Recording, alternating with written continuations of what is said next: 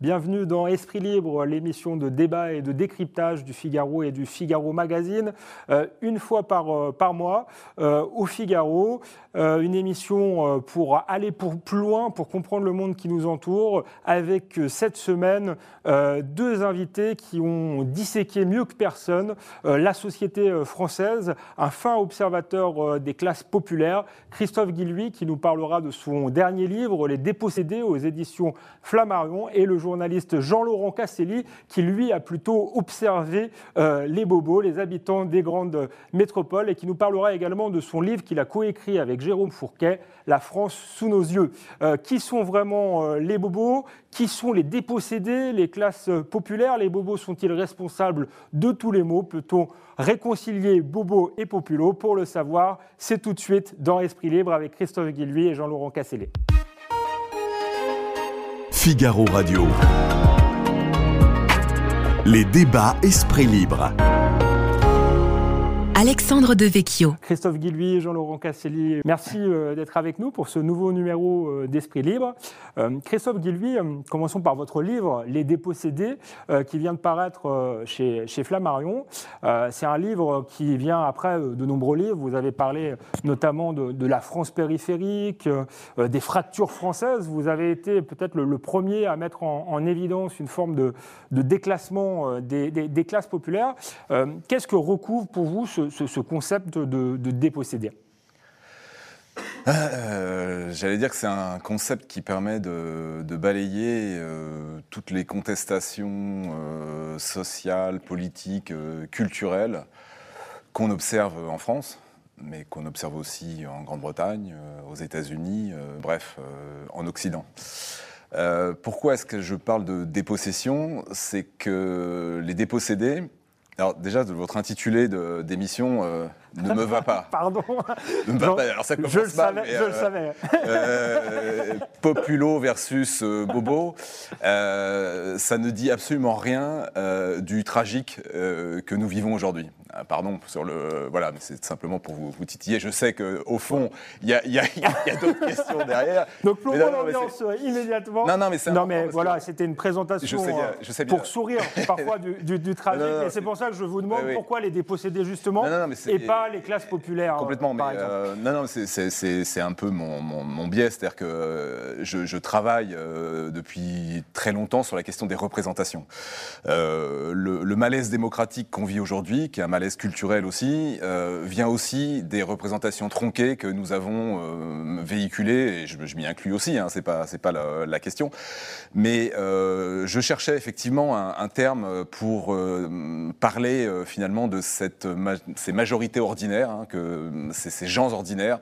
Je voulais pas être, je cherche depuis très longtemps un concept qui dit autre chose que le mouvement social tel qu'on l'entendait au 19e siècle ou au 20e siècle. des classes, en fait, c'est ça que vous, vous expliquez. Alors il y a une lutte des classes. Pas seulement, en tout cas. Il y a une lutte des classes à un moment très particulier euh, où elle est totalement invisible. Invisible culturellement, euh, pas représentée politiquement. Donc c'est pour ça que c'est très, très complexe.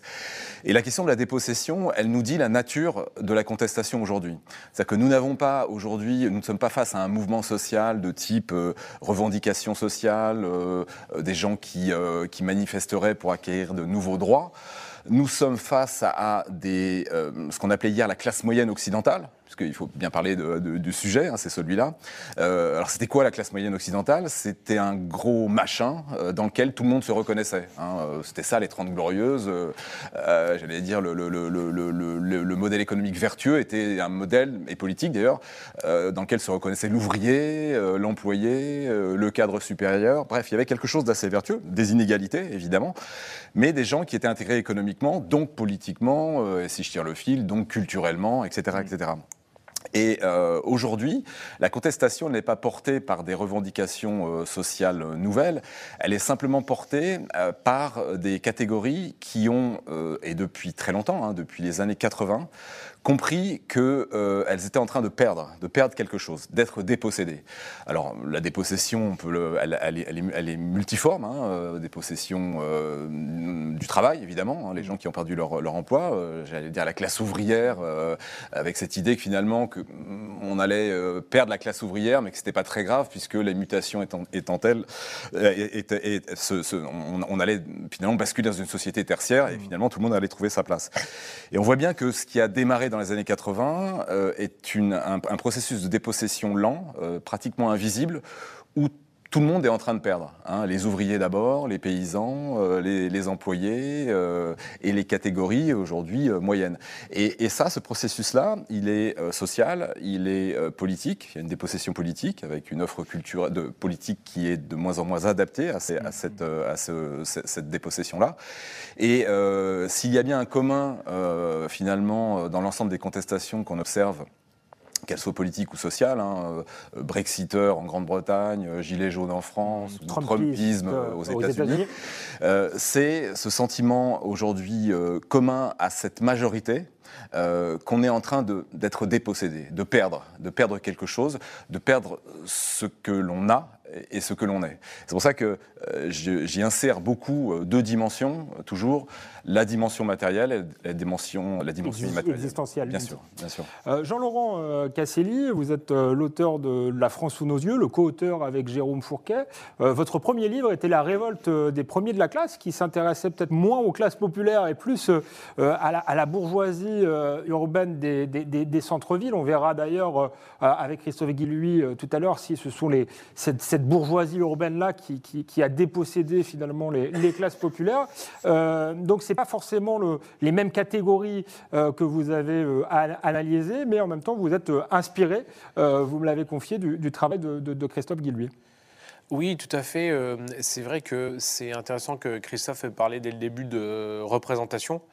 Euh, parce que moi aussi je travaille pas mal sur, euh, je dirais, euh, les, représentations de la société française, le récit peut-être qu'elle se fait d'elle-même, et pour ça il faut arriver à comprendre, comment dire, à établir une cartographie dans tous les sens du terme, hein, dans le sens évidemment géographique mais aussi social, des oppositions éventuellement entre les catégories. Et moi j'ai travaillé plutôt effectivement sur, alors pas la France périphérique, mais la France plutôt métropolitaine, la France urbaine et la France plutôt euh, aisé, privilégié, je ne sais pas, mais en tout cas, euh, dans, les, dans les premiers euh, travaux ou enquêtes ou articles que j'ai pu écrire, c'est vrai que je me suis penché sur une population qui a déjà, sur un, sur un plan générationnel, quelque chose de particulier, c'est que c'est la génération qui est née, qui, est, qui, est, née dans les années, enfin après les années 70, qu'on appelait les millennials, après les Z, il y a tout un marketing là, de, de, dénomination des générations, mais en tout cas plutôt sur, sur des jeunes, plutôt sur des jeunes générations éduquées, diplômées, parce que ça aussi, c'est quelque chose d'important quand on parle de, de, catégorie sociale. Vous avez parlé de bourgeoisie, de bobo, euh, de classe populaire, etc.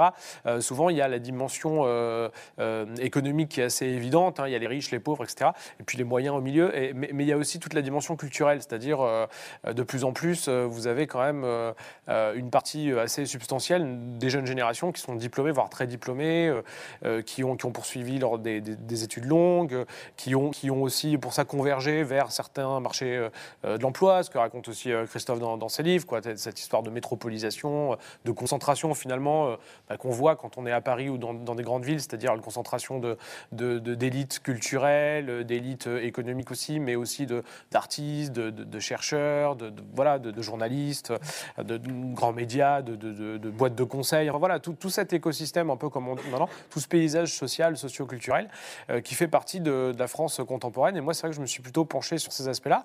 Et, effectivement, il est vrai que moi, j'ai été nourri des lectures de, des, livres, des premiers livres de Christophe Guilluy, parce que je trouvais qu'il présentait justement une matrice qui était intéressante, avec la fameuse France périphérique euh, et celle, celle plutôt des, métropoles. Et, je trouvais qu'il y avait quelque chose à creuser derrière sur, euh, bah, finalement, euh, moi, les sujets sur lesquels j'ai plutôt travaillé, c'est-à-dire les styles de vie, comment s'incarnent en fait ces gens-là. Et je dirais, pour, pour, caricaturer un peu, que depuis la crise de la révolte des Gilets jaunes, on a mis un petit peu un visage. D'ailleurs, quand on en a parlé une fois avec Christophe Guilluy, je me rappelle des Gilets jaunes, euh, il m'a dit euh, oui, bah, finalement, euh, c'est une révolte qui donne à France périphérique un visage, quoi, plus ou moins. Et, je trouve que d'une certaine manière, on voit aussi, moi, moi j'essaye de, raconter ces catégories, alors pas forcément élitistes, mais plutôt supérieures, pour, pour déjà dire qui elles sont, qu'est-ce qui les anime. Christophe l'a dit, il y, a, la question euh, matérielle, mais il n'y a pas que ça. On sait, je me suis concentré sur les reconversions professionnelles des diplômés, par exemple les gens qui avaient fait des écoles de commerce et qui devenaient fromagers, qui passaient des CAP cuisine, parce que derrière, pour moi, il y avait cette idée de, déclassement social ou de reclassement de gens qui étaient euh, certes très diplômés, mais qui disaient bah, finalement le sens de la vie, c'est pas ça, c'est pas forcément être dans un open space, travailler à la défense, ça peut être autre chose. Et donc ça posait déjà la question de c'est quoi, euh, c'est quoi être un privilégié? Que c'est travailler dans, dans, un grand groupe ou est-ce que c'est travailler de ses mains? Est-ce que c'est habiter à Paris ou est-ce que c'est habiter euh, dans un petit village? Voilà. Et c'est un peu toutes ces mmh. questions que je me pose euh, au fil des, des, livres et des articles. Justement, c'est intéressant parce que Christophe Guilluy, dans, dans, son livre, explique qu'il y, y, a beaucoup de clivages géographiques aussi, qu'il y a une dépossession économique, sociale, culturelle, mais également géographique des lieux. et vous aviez souvent mis en évidence l'opposition entre ces grandes métropoles, justement, euh, et une France euh, euh, plus périphérique, des villes moyennes, une France rurale aussi. Et là, vous expliquez que ces clivages se retrouvent un peu partout sur le territoire, notamment du fait du télétravail et de la volonté d'un certain nombre de cadres, finalement, de quitter ces grandes métropoles et vous expliquez même que les classes populaires sont en quelque sorte dépossédées des côtes et des, bords de mer. c'est la dépossession des lieux. C'est-à-dire que, euh, ce qui est très important, c'est de, de, revenir un petit peu en arrière et euh, de bien comprendre que, euh, vous posez tout à l'heure la question de savoir est-ce que c'est les, les, bobos qui dépossèdent les, les gens ordinaires. Mmh. non, il y, y, y, a quand même un modèle économique. et, et j'allais dire, tout démarre dans les années 80. Que si on n'a pas ça en tête, on ne comprend pas ce qu'est devenu cette majorité ordinaire qui était hier la classe moyenne. C'est pour ça que la classe moyenne, d'ailleurs, même c'est très compliqué à analyser. Jean Laurent parle beaucoup des classes moyennes supérieures, qui ne sont pas forcément riches, d'ailleurs, il le rappelait, c'est très important. Euh, mais en réalité, il y a eu une bascule, une bascule dans les années 80 avec un, gros machin qui s'appelle la mondialisation. Euh, et euh, ce, mécanisme économique, en, en gros, on s'est dit dans les années 80, Finalement, euh, on va euh, adopter la division internationale du travail. Euh, on va faire travailler les, Chinois et puis les, Indiens. et puis nous, on va se garder finalement le travail avec la haute valeur ajoutée. Et, on, va, on va se spécialiser dans le tertiaire et tout le monde va en bénéficier. sauf qu'aujourd'hui, les Chinois fabriquent des, fusées. je crois que leur 5G est 5 fois supérieur à la 5, g américaine. Euh, et les, Indiens euh, fabriquent l'iPhone 14 ou 15 ou 16, je ne sais plus, euh, bon, mm. peu importe. bref, ça ne s'est pas passé exactement comme prévu. Exactement comme et surtout, il y a une partie des salariés français qui ont perdu leur travail. Il y a eu une désindustrialisation Complètement. du ça ne s'est pas passé comme on, on l'imaginait, et surtout comme la technostructure française l'imaginait. La technostructure française a imaginé qu'on allait finalement concentrer euh, l'économie sur quelques grosses métropoles, hein, c'est ce qu'on a appelé la, métropolisation, qui n'est pas franco-française, hein, elle, est mondialisée, mais euh, en France, on, y a, vraiment beaucoup cru. Sauf que, euh, en fait, ce qui s'est passé, c'est que peu à peu, vous avez des pans entiers du territoire, des industrialisations où on a assisté à une forme de désertification de l'emploi, et ces catégories majoritaires, modestes, bah, aujourd'hui, non pas qu'elles elles sont pauvres, elles ne sont pas pauvres, hein, c'est pas ça que je dis, mais elles vivent sur des territoires qui crée de moins en moins d'emplois. Et donc on a eu un processus de concentration des richesses et de la création d'emplois dans ces grandes métropoles. Ça veut dire que si vous n'êtes pas, si vous n'habitez pas là, euh, ça devient très très compliqué. Or, et moi c'est ce que j'avais fait avec justement euh, Christophe Noyer quand, quand on a travaillé sur la France périphérique, on s'est rendu compte d'une chose, c'est que l'essentiel des catégories modestes, mm, des ouvriers, des employés, etc., ne vivaient plus là où se créait l'emploi et la richesse. Et après avoir repéré ça, euh, j'allais dire, sur des cartes, il y a un travail qui m'a beaucoup inspiré, c'est celui de Branko Milanovic, euh, l'économiste américain, qui montrait dans le même temps que la classe moyenne occidentale était en train de se euh, fracasser en deux parties, avec une partie minoritaire qui montait, donc c'est 20 20-25% de catégories supérieures. Là-dedans, vous avez des riches et puis des gens moins riches, etc., mais qui dominent malgré tout. Et puis, une masse très importante de gens euh, avec des, revenus moyens qui, effectivement, n'ont plus euh, la possibilité de choisir euh, là où ils vont vivre et d'agir sur les dynamiques sociales des territoires. Et je reviens comment dire, au démarrage. Qu'est-ce qui fait aujourd'hui la recomposition sociale des territoires? Vous avez le, rouleau compresseur de la, métropolisation, donc spécialisation des territoires. Et puis, vous avez le choix résidentiel des catégories supérieures. Quand les catégories supérieures, qui sont aujourd'hui 20%, c'est-à-dire que c'est énorme, en réalité. Parce que s'il y a bien un, groupe qui, s'est étendu, c'est celui-là. Très bien intégré économiquement, encore mieux intégré culturellement.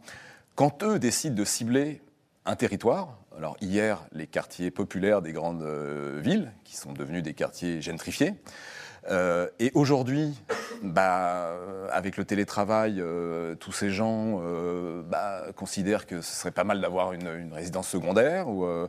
Et ils ciblent des territoires. Voilà.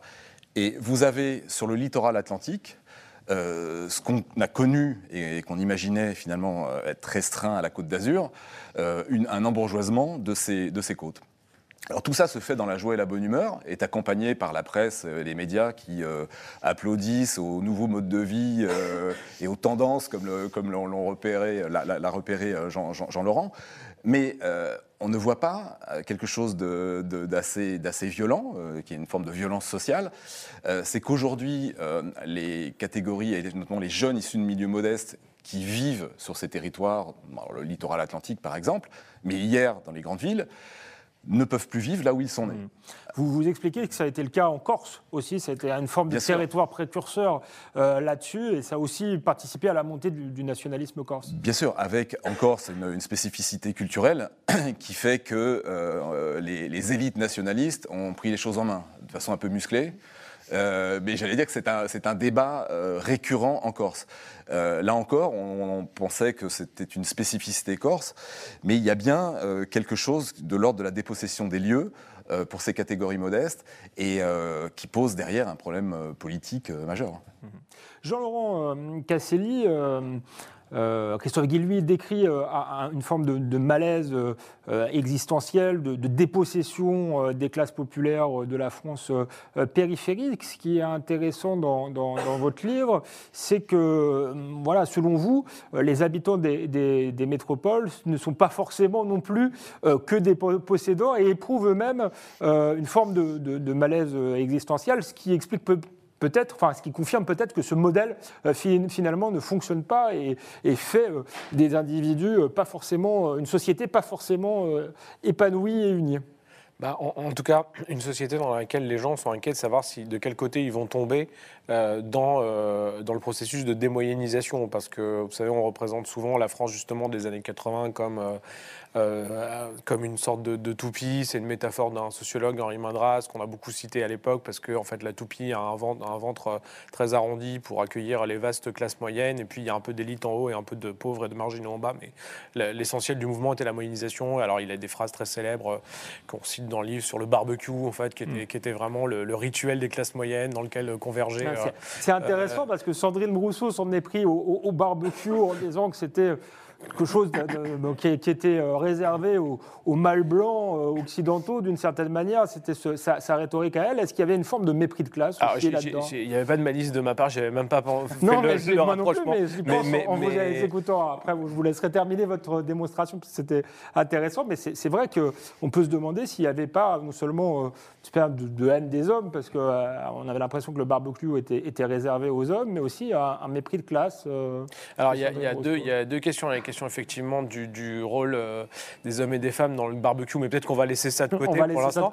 Et puis, et puis euh, il y a une question qui m'intéresse plus, qui est celle de, du rôle qu'a joué dans les représentations cette, euh, voilà, ce modèle pavillonnaire en périphérie, avec le barbecue, le jardin, la voiture, le supermarché, la famille, le couple avec enfants. Et c'est vrai que ce, voilà, ce modèle de France moyenne, un peu calqué d'ailleurs sur le rêve américain, a, pas concerné tout le monde, mais dans les représentations, il était majoritaire, il est encore majoritaire. Et aujourd'hui, on voit que ce rêve est en train de de, s'éloigner de, pas mal de catégories de, Français, euh, déjà à cause de, euh, Christophe l'a dit, du durcissement en fait, du marché immobilier.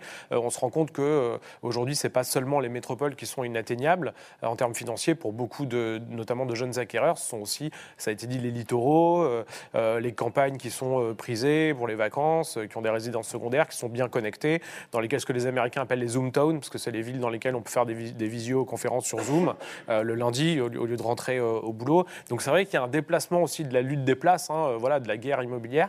Et ça, et ça, je pense qu'on tous les deux, on, insiste, on insiste là-dessus. Après, je, voilà, on m'a cité ce week-end l'exemple assez hallucinant d'un financier qui me disait que les jeunes qui sont dans son service, qui gagnent 70 000 euros par an en début de carrière, à 25 ans, se sentent en déclassement parce qu'en fait, quand on gagne cette somme-là à Paris intramuros, on peut s'acheter un appartement, pour ceux qui connaissent, à La Fourche, c'est-à-dire vers le haut de la ligne 13, avant la banlieue. Donc tout ça pour vous dire que la notion de déclassement est relative, mais qu'il ne faut pas la prendre euh, de manière, de manière euh, trop enfin, dérisoire parce que en fait, ce, sentiment d'être une victime finalement de cette mondialisation, de cette recomposition sociale, elle concerne de plus en plus de monde. Et peut-être juste un mot sur la, la, question, euh, enfin sur la question immobilière. Les jeunes générations qui arrivent même euh, même avec des diplômes, avec des emplois dans les métropoles, sont aussi obligés d'aller regarder ailleurs, ce que les agents immobiliers appellent des marchés de report. C'est pour ça aussi qu'on commence à parler d'exode urbain, qu'on commence à parler euh, de gens qui vont à la campagne ou qui s'éloignent de plus en plus des, grandes villes. C'est pas que parce que la campagne c'est cool, c'est aussi parce que euh, finalement on n'a plus trop de choix que d'aller regarder vers la France périphérique, y compris pour ceux qui, il y a 10 ou 15 ans, pensaient que mmh. c'était pas pour eux. Et puis je dirais qu'il y a aussi la question de l'inflation qui s'invite dans, dans, cette actualité sociale, qui moi je suis assez frappé en ce moment par la question du déni d'inflation. C'est-à-dire qu'il y, a toute une population, effectivement, de catégorie supérieure assez vaste, bah, qui euh, voilà, réserve pour les vacances au ski en ce moment. Euh, les restaurants sont pleins à craquer, euh, les, voyages continuent. Donc il y, a aussi une partie de la population qui, pour le moment, est plutôt, j'ai l'impression, épargnée. Et ça, ça montre aussi que le, les, oppositions sociales d'aujourd'hui, c'est pas juste le 1% et tout le reste, c'est aussi bah, voilà, des catégories qui arrivent à s'en sortir et d'autres qui euh, qui sont en train de, tomber, alors non pas dans la misère, mais encore une fois dans ce sentiment de déclassement qui est d'autant plus puissant que le seuil d'accès à la classe moyenne n'a cessé d'augmenter. Euh, on parlait de l'iPhone 14, bon ben voilà, ça coûte 1000 euros un iPhone aujourd'hui. Donc ça fait partie du, package de la vie réussie, euh, pas seulement des riches, mais de, tout un chacun. Entre guillemets, oui, bien sûr. Voilà, donc il y, a toutes ces questions aussi d'accès à la consommation qui, pour nous, qui, se posent. Euh, c'est intéressant parce que vous avez parlé du, 1% et je crois que vous êtes d'accord avec euh, Christophe Guilluy euh, là-dessus. Christophe Guilluy, vous expliquez que dans les fractures françaises, en fait, et dans le, mouvement de colère aussi qui anime une partie des, classes populaires, pas seulement une colère contre les, contre les 1%, c'est plus compliqué que ça. Effectivement, c'est un système qui privilégie, je ne sais pas comment il faut le dire, peut-être 20% de, de la population en réalité. on, revient euh, au, point de départ, c'est-à-dire que quand vous me posez la question de savoir s'il n'y a pas une lutte des classes, bah oui, il y a une lutte des classes en réalité. Alors effectivement, euh, avec des catégories supérieures qui ne sont pas des riches, et qui peuvent euh, d'ailleurs se casser la figure, et, on sent bien, quoi. on, a, un modèle très, très fragile. sauf que, je veux dire, la question pour moi n'est pas le 1%, le 0,1%. la question est qu'est-ce qui rend possible le 0,1% et le 1% ce qui rend possible le 1%, c'est le 20%. Il n'y a pas de 1% euh, sans 20%. Je ne sais pas si je suis clair, mais enfin, euh, euh, et, et, là, on est dans le confort moral, intellectuel de la bourgeoisie d'aujourd'hui. La bourgeoisie d'aujourd'hui, alors la bourgeoisie coule, hein, mais en fait c'est la nouvelle bourgeoisie finalement. Hein. On va dire que la, alors là, je sais que je suis au Figaro. c'est plutôt la bourgeoisie traditionnelle, au Figaro. Donc... non, mais c'est intéressant parce que. C'est la bourgeoisie. Justement, quelle est la différence entre la bourgeoisie traditionnelle et la nouvelle bourgeoisie, celle des, des C'est important de savoir d'où on parle et où on est. c'est, euh, euh, non, c'est vrai que la, bourgeoisie traditionnelle, euh, on va dire que culturellement, elle, elle n'imprègne plus le débat, ni les représentations elle existe encore, euh, mais euh, c'est une bourgeoisie euh, héritée, on va dire. Mm.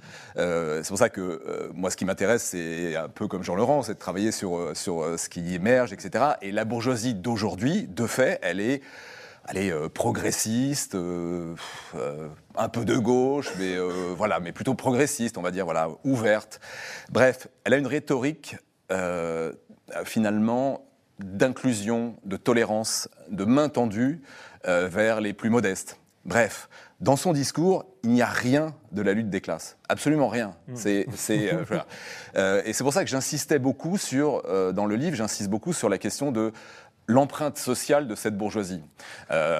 typiquement, quand on est CSP+, hein, voilà, on, tient très souvent un discours sur son empreinte carbone.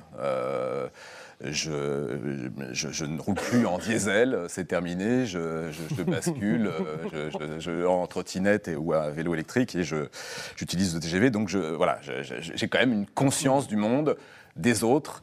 Euh, évidemment, un discours très sur l'ouverture, euh, l'ouverture à l'autre, euh, aux autres, à, une classe ouvrière d'ailleurs qui est mythique, hein, on aime bien aussi, voilà, aux pauvres, évidemment, main tendue aux, aux minorités aussi. Voilà, à des segments minoritaires du pays, mais jamais à la majorité. La majorité n'existe pas dans, ce, dans cette représentation-là. C'est très important. France des dépossédés, on l'a peut-être pas assez dit, vous, vous considérez qu'elle est majoritaire Bien sûr, c'est euh, moi j'essaie depuis le début de, dire, de définir euh, ce qu'est le commun euh, de notre pays.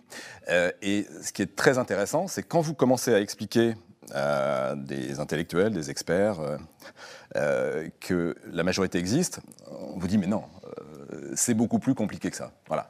Ou euh, tu généralises trop, etc. Mm. etc.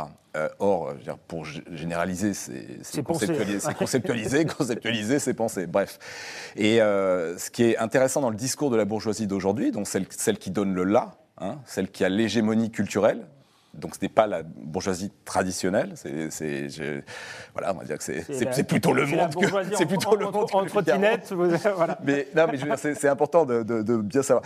Euh, ce discours-là, il est, il, euh, il, est très important parce que euh, il utilise la critique du 0,1% pour asseoir sa domination culturelle.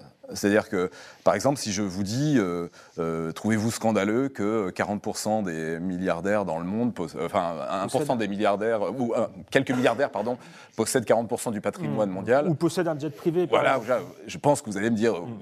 oui, c'est vrai que c'est scandaleux. Et là, je, je, serais rassuré dans ma posture de supériorité morale, quoi, et, euh, et, je vais pouvoir tranquillement euh, aller euh, chez moi faire mes courses mmh. au magasin bio, et mmh. voilà. Et, dans ma représentation du monde, ce qui est, comment dire, tout est parfait, c'est-à-dire j'ai un discours social en critiquant le, le 1%, j'ai un discours de la main tendue vers le, les 10% de pauvres mais surtout, je n'ai je ne suis responsable de rien dans la société. La question de l'irresponsabilité, d'ailleurs, qui est une vraie question d'ailleurs politique, hein, puisque quand j'entends actuellement, le, mais bon, je, fais une petite, mm. digression, mais le gouvernement expliquait qu'il n'a aucune responsabilité dans la crise énergétique euh, du moment. Enfin bon, bref, je referme la parenthèse. Bref, y a, ça, la rhétorique de l'irresponsabilité, on s'y est presque habitué en haut. Mais en dessous, euh, la bourgeoisie d'aujourd'hui n'est responsable de rien contrairement à celle d'hier, qui pouvait assumer un rapport de classe, hmm. euh, et même un patronat qui hmm. assumait un rapport de classe. Aujourd'hui, ni le patronat, ni le, ni le CAC 40, ni la bourgeoisie n'assument un rapport de classe. Or, je pense, et c'est pour ça que je parle de, j'essaie de définir l'empreinte sociale de la nouvelle bourgeoisie, qui est très très fort. Je me sers beaucoup d'ailleurs de cette question des territoires, hmm. de la dépossession des lieux. Euh, je pense que euh, les individus ont une responsabilité. Quand on, euh, je sais pas, contourne la carte scolaire, par exemple, on déscolarise ses enfants pour les scolariser dans tel et tel collège, on, on, a une responsabilité dans ce que va devenir le collège qu'on a évité, etc. etc. je veux dire, je ne critique pas les gens qui le font. Je, veux dire, il faut l'assumer, c'est ça. et surtout ne pas tenir de discours moral par rapport à ça.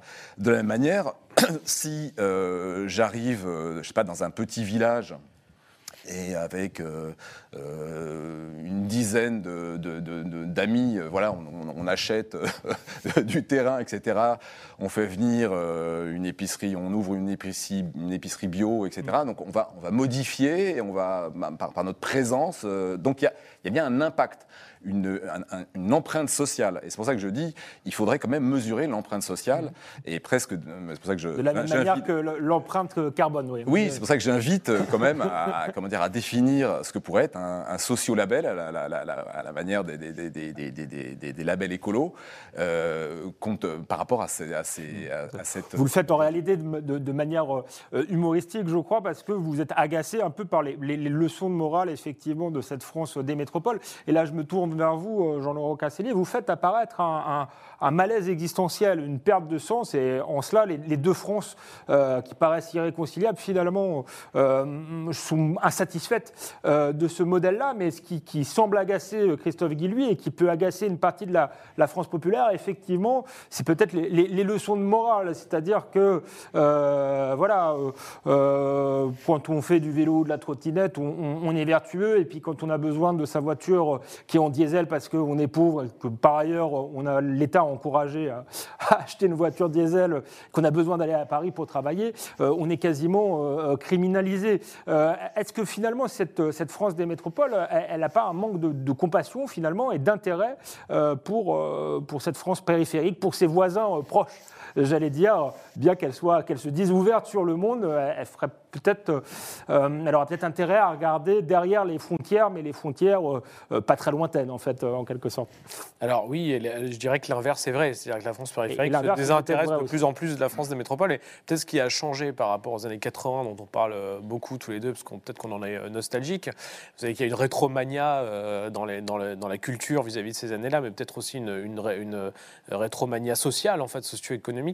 Euh, mais en tout cas, je pense que ce qui est frappant, c'est qu'on vit, alors je ne vais pas dire qu'on vit à l'américaine et tout, mais on vit quelque chose d'un peu nouveau, qui est qu'aujourd'hui, si vous êtes dans votre quartier gentrifié ou dans votre euh, euh, commune périurbaine, vous pouvez, même s'il y a les réseaux sociaux paradoxalement et beaucoup plus de chaînes de télé, vous pouvez être en, ghetto, j'allais dire, en, vase clos, socio-culturel, ignorer, ignorer l'existence d'une autre partie de la France. L'exemple de la voiture est très parlant parce qu'il ne s'agit pas de dire, comme on l'entend parfois, euh, de défendre absolument le diesel euh, par, par esprit de contradiction parce que les bobos font de la trottinette, mais, mais ou de dire qu'il faut continuer à manger une côte de bœuf tous les trois jours parce que euh, par, par agacement vis-à-vis des, des excès du discours euh, vegan. Mais, mais par contre, je crois qu'il y a, vous l'avez dit tous les deux, c'est vrai qu'il y a- y, y un discours moraliste, moralisateur qui parfois est agaçant et dans les caricatures qui sont faites de la nouvelle bourgeoisie cool, urbaine, notamment chez les humoristes américains ou français, c'est des choses qui reviennent très souvent. Si vous écoutez les humoristes, par exemple, de France Inter ou, ou sur Instagram, enfin tous les petits personnages qui sont créés, très souvent ça joue autour de ça, de ces petites contradictions.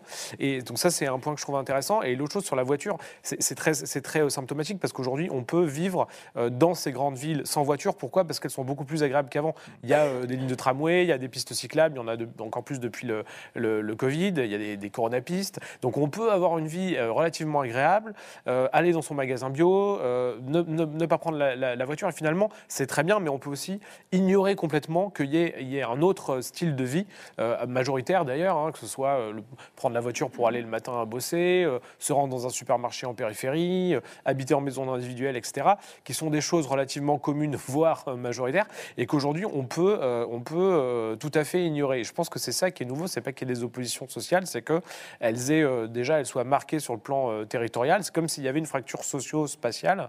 Euh, on le voit par exemple dans, le, euh, le fait que des petits commerces euh, aient éclos dans les, dans les centres-villes très particuliers, euh, dans la France sous nos yeux. Bon, c'est un exemple, mais on parle beaucoup du pain, en fait, de la, la- la- de- du fait de la polarisation de la boulangerie avec des boulangeries de rond-point, de périphérie qui ont ouvert depuis une vingtaine d'années, qui tapissent tout le territoire périphérique. C'est un bon test pour un Parisien qui sort jamais de, de- de- de la ville.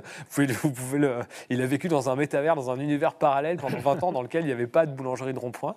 Et puis, euh, et puis vous avez voilà, ces, ces- ces petits détails en fait de, de la vie, euh, de la vie euh, sociale, de la, de la société de consommation, mais qui je trouve sont assez révélateurs. La question des cafés aussi, on parle beaucoup de, on a tous cette nostalgie, alors un peu fantasmée du café où tout le monde se croisait euh, dans les films de Claude Sauté, ce genre de trucs. Bon, en fait, euh, aujourd'hui, euh, il y a des McDo, il y a des kebabs, il y a aussi des cafés bobos, on, a plein d'alternatives au lait de vache. Donc voilà, il y a aussi une certaine polarisation, je sais pas, mais une certaine. euh, mon co-auteur Jérôme Fourquet dirait archipélisation euh, des, lieux de vie, des lieux de sociabilité, et c'est aussi des choses qui recoupe la dimension effectivement territoriale, la dimension sociale et la dimension culturelle. C'est pour ça qu'aujourd'hui, les oppositions de classe, c'est pas juste effectivement des riches et des pauvres, c'est parfois des gens qui ont les mêmes revenus ou des revenus proches, mais qui pour l'un va vouloir voilà aller aller chez, le boucher et pour un autre consommer de manière alternative quoi. Hmm. en, vous écoutant, vous, vous expliquiez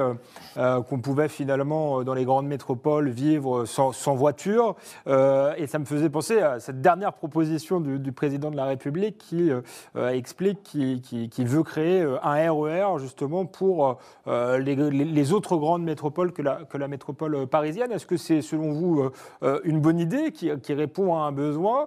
Ou est-ce que c'est le, symptôme d'une déconnexion euh, des élites qui par ailleurs appartiennent très majoritairement à cette France-là, à cette France des, bobos Alors d'abord je vais répondre sur le ton de la blague. Je pense que les gens sont très heureux de savoir que le RERB va, va débouler dans leur ville très bientôt. Non, non, mais blague à part, je, pense que derrière l'annonce, il y a quelque chose quand même de, euh, qui, est, pertinent par rapport à l'époque, c'est que, pendant, on l'a dit, pendant 20 ans, c'est occupé des métropoles. Donc aujourd'hui, quand on va à Nantes, euh, à Strasbourg, etc., euh, on a, on a un accès facilité au, cœur de ville, on va dire, au premier faubourg. On, se déplace facilement en transport en commun, en mobilité douce, comme on dit, dans le jargon des transports. Et en fait, les professionnels de transport avec qui je, discutais il n'y a pas si longtemps sont assez d'accord pour dire que c'est plutôt dans les périphéries, donc dans le périurbain, dans, le rural, qu'en fait, on a, on a un peu laissé bah, la voiture individuelle euh, reine. Pourquoi? Parce que bah, les gens sont assez rationnels. En fait, il n'y a pas trop d'alternatives. Le vélo, bah, parfois, les distances sont trop euh, longues ou alors c'est trop dangereux.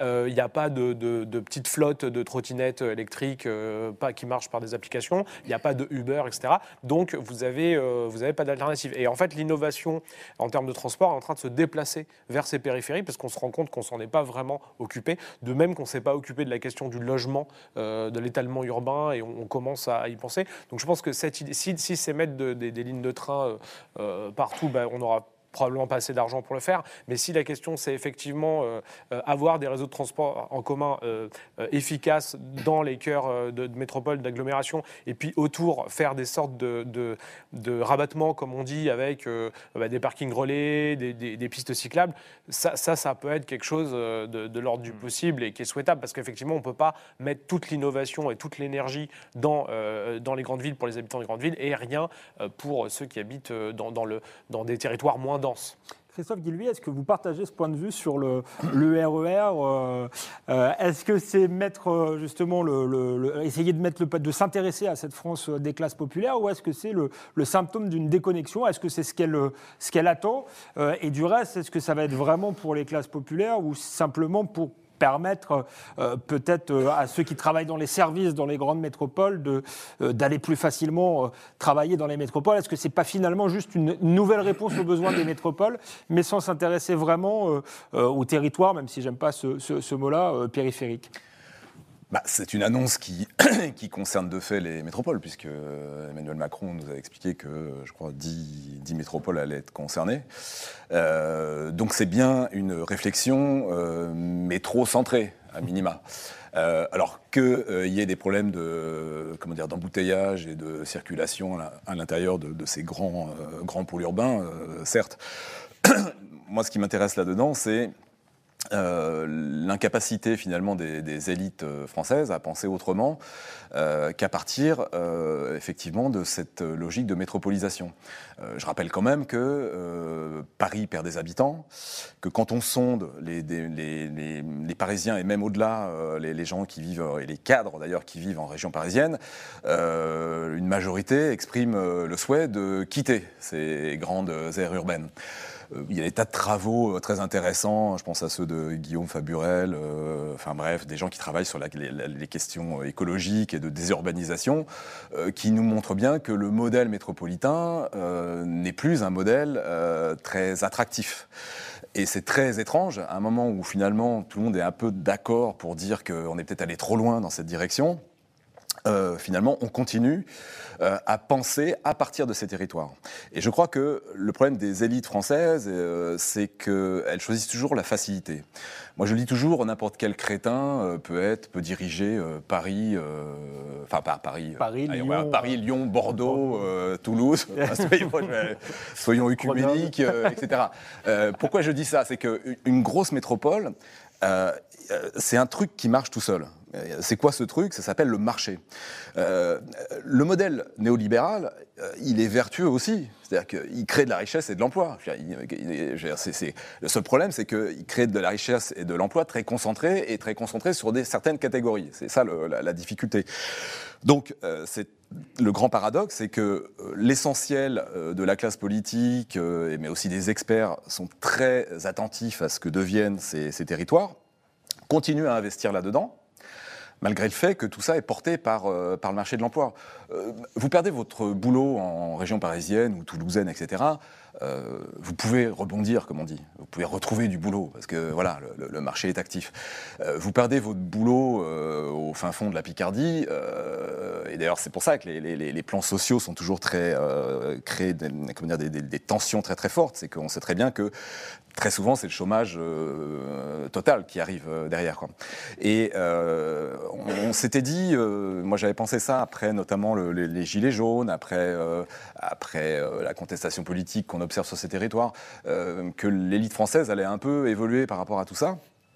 Et certes, il y a de la communication, c'est-à-dire que quand vous, annoncez par exemple un investissement aujourd'hui, euh, euh, par exemple en banlieue euh, des grandes villes, vous y ajoutez et zone urbaine. quand vous parlez des jeunes de cité et jeunes ruraux. bref, la, communication est parfaite.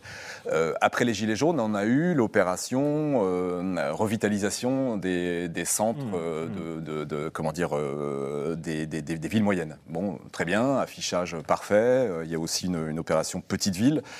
Euh, mais quand on regarde les chiffres, euh, vous avez d'un côté 200 villes moyennes qui sont concernées par cette opération revitalisation commerciale, notamment des, des, villes moyennes. Ça représente environ 5 milliards sur plusieurs années. pour mémoire, le Grand Paris, c'est 40. Voilà. et je parle que de la région. Que du Grand Paris. C'est-à-dire qu'en réalité, le pognon de dingue, il est toujours investi là. Pourquoi il est investi là? Parce que, et je reviens à ce que disait Jean-Laurent tout à l'heure, il y a effectivement un effet bulle. C'est-à-dire que c'est Christopher Lage qui parlait de la sécession des élites dans, les années 80. En réalité, on est allé un peu plus loin avec une sécession des catégories supérieures, presque inconsciente. Euh, à partir du moment où vous avez des, territoires très importants comme ceux, des, grandes métropoles, euh, qui s'homogénéisent, socialement et surtout culturellement, que ces territoires sont reliés par des TGV, parce que euh, ce qui est frappant aujourd'hui, c'est que ce qu'on subit comme euh, tension sociale et, euh, géographique et culturelle, c'est la, la, suite de décisions prises dans les années 80. C'est-à-dire quand vous regardez les schémas de la DATAR dans les années 80, on ne représentait plus que les grands pôles urbains, et d'ailleurs il y a même des gens qui modélisaient, faisaient des anamorphoses. Toujours se mm. méfier des, gens qui font des anamorphoses, parce qu'évidemment quand on grossit et qu'on déforme, on invisibilise. Or je pense que pour toute la technostructure française, le reste, qui n'est pas dans les grandes métropoles, et les métropoles, c'est aller 30 ou maximum 40% de la mm. population, donc euh, à contrario, on a bien en face 60 à 70% des gens, euh, le reste n'existe pas.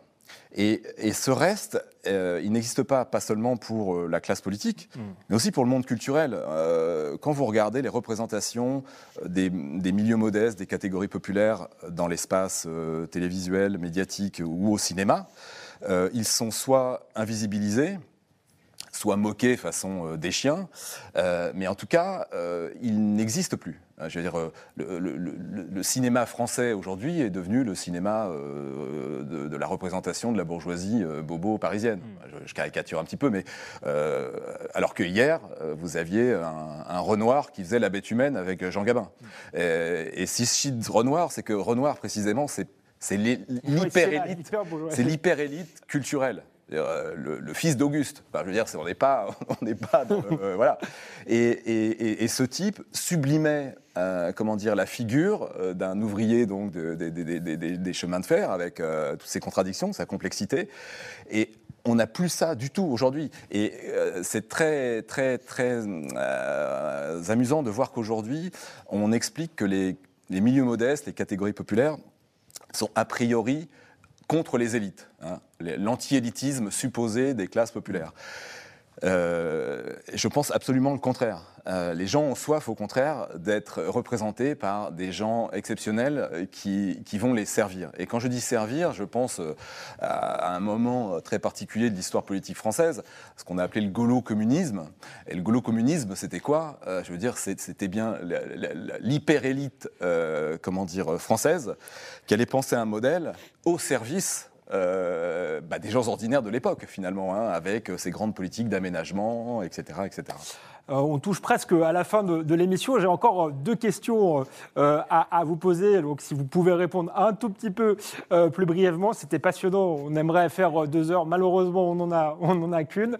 Il y a aussi quelque chose qui divise peut-être profondément les, bobos, pour parler vite, et les classes populaires. C'est la question de, l'immigration, Jean-Laurent Casselli. Pourquoi les bobos sont, ouverts à cette question-là, enfin, sont plutôt favorables à l'immigration, et pourquoi les classes populaires, ils sont, sont majoritaires et sont majoritairement hostiles en fait, je poserais la question autrement avec une sociologue, Monique Dagnou. On a travaillé justement sur cette, euh, cette jeune génération diplômée, urbaine, et sur ces, euh, ses modes de vie, ses comportements et ses valeurs. Et on s'est rendu compte qu'en France, comme dans d'autres pays d'ailleurs occidentaux, ce qui la caractérise, euh, Christophe dit qu'elle est progressiste, mais c'est souvent progressiste sur le plan des valeurs, c'est-à-dire qu'effectivement, elle est euh, très engagée euh, dans la lutte contre les discriminations, par exemple discrimination raciale ou d'orientation sexuelle ou de genre. Pourquoi?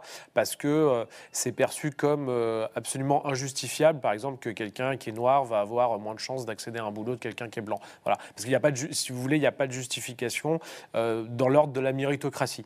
Alors que pour quelqu'un qui est très diplômé, qui est un premier de la classe, bah, finalement, euh, entre deux personnes euh, qui ont la même couleur de peau, par exemple, ben, celui qui a bien travaillé a un meilleur job et, l'autre, bah, tant pis pour lui. Il y, a, un récit méritocratique, c'est Thomas Frank, qui est un, enfin, un journaliste américain, qui parle de ça, sur toute cette petite classe populaire blanche qui est devenue trumpiste, en fait, qui a basculé alors qu'elle était de gauche.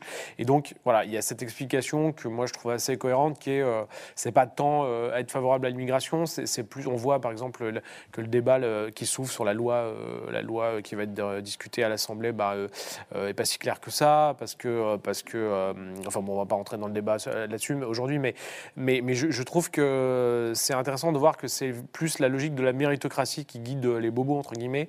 Donc c'est peut-être pour ça qu'ils ont eu plus de mal à voir les questions dont, Christophe a parlé de livre en livre, c'est-à-dire bah, le déclassement de la France euh, populaire périphérique que par exemple les questions des banlieues auxquelles ils vont être plus sensibles. Mais juste peut-être pour terminer, je voulais dire aussi que je trouve que sur euh, le plan de, des représentations culturelles, ça a évolué parce que finalement le récit de la France périphérique a aussi gagné.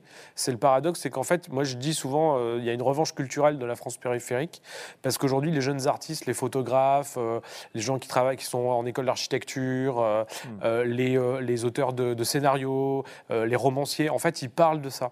Moi, je, je reçois beaucoup de ces œuvres-là, j'en vois beaucoup. Et il y a toute une génération euh, France périphérique euh, Borne, quoi, qui, qui, est, hmm. qui, est, en train d'arriver et qui hmm. reprend aussi. D'ailleurs, vous êtes, vous êtes assez d'accord là-dessus parce qu'il faut, faut, dire que le livre de Christophe Guilluy est en fait un livre euh, assez optimiste. Hein. Vous, considérez que ces, ces, classes populaires sont en train de prendre le, le, destin en main, leur destin en main, et peut-être de faire basculer les, les, logiques politiques sclérosées. Peut-être juste un mot assez court sur, sur l'immigration, parce que vous considérez vous que c'est extrêmement justement consensuel en milieu populaire cette question-là, y compris les milieux populaires d'origine euh, immigrée euh, oui, oui, alors pour aller vite, euh, moi je pense que c'est une, question ultra consensuelle. évidemment, quand on dit ça, on est, on est dans le, clivage le plus extrême politiquement, mais dans la réalité, il est absolument consensuel. Consensuel, évidemment, dans l'ensemble des milieux populaires, je précise, quelles que soient leurs mmh. Voir le rapport à l'immigration dans les dom-toms, etc. Enfin, bref, on est, vraiment sur quelque chose d'assez frappant. Ce qui est très intéressant, c'est que dans les enquêtes d'opinion, euh, cette question-là, elle est ultra clivée socialement depuis toujours. En gros, les catégories supérieures plutôt ouvertes versus euh, catégories populaires plutôt fermées. Alors évidemment, ça permet aux catégories supérieures d'expliquer que, à quel point euh, les elles sont catégories- supérieures, Voilà, elles sont supérieures, évidemment, et moralement, et presque intellectuellement, parce que Mm. ce sont euh, ce, que, ce que Nicolas Taleb appelle des, des- des idiots intelligents, donc on est, on est dans une logique. Bon. La réalité est tout autre. La- quand on observe les choses d'un peu plus, un peu plus finement, euh, on se rend compte que euh, ces catégories supérieures qui euh, affichent leur ouverture sont celles qui contournent la carte scolaire, sont celles qui font des choix résidentiels radicaux, y compris à l'intérieur de, euh, de quartiers euh, multiculturels, euh, et finalement affichent un, un- un grégarisme social et culturel très puissant. hein. Les- les- J'avais déjà ciblé ça depuis très, vu ça depuis très longtemps. Les milieux de l'ouverture, on va dire les, les, journaux de gauche, etc., sont des, sont des, des milieux, ou En les milieux réalité, du cinéma. assez fermé. C'est un peu fait ce le- que je dis, mais. Le mais- milieu mais- du cinéma mais- français est très euh, white power. hein. C'est pour, pour aller très vite.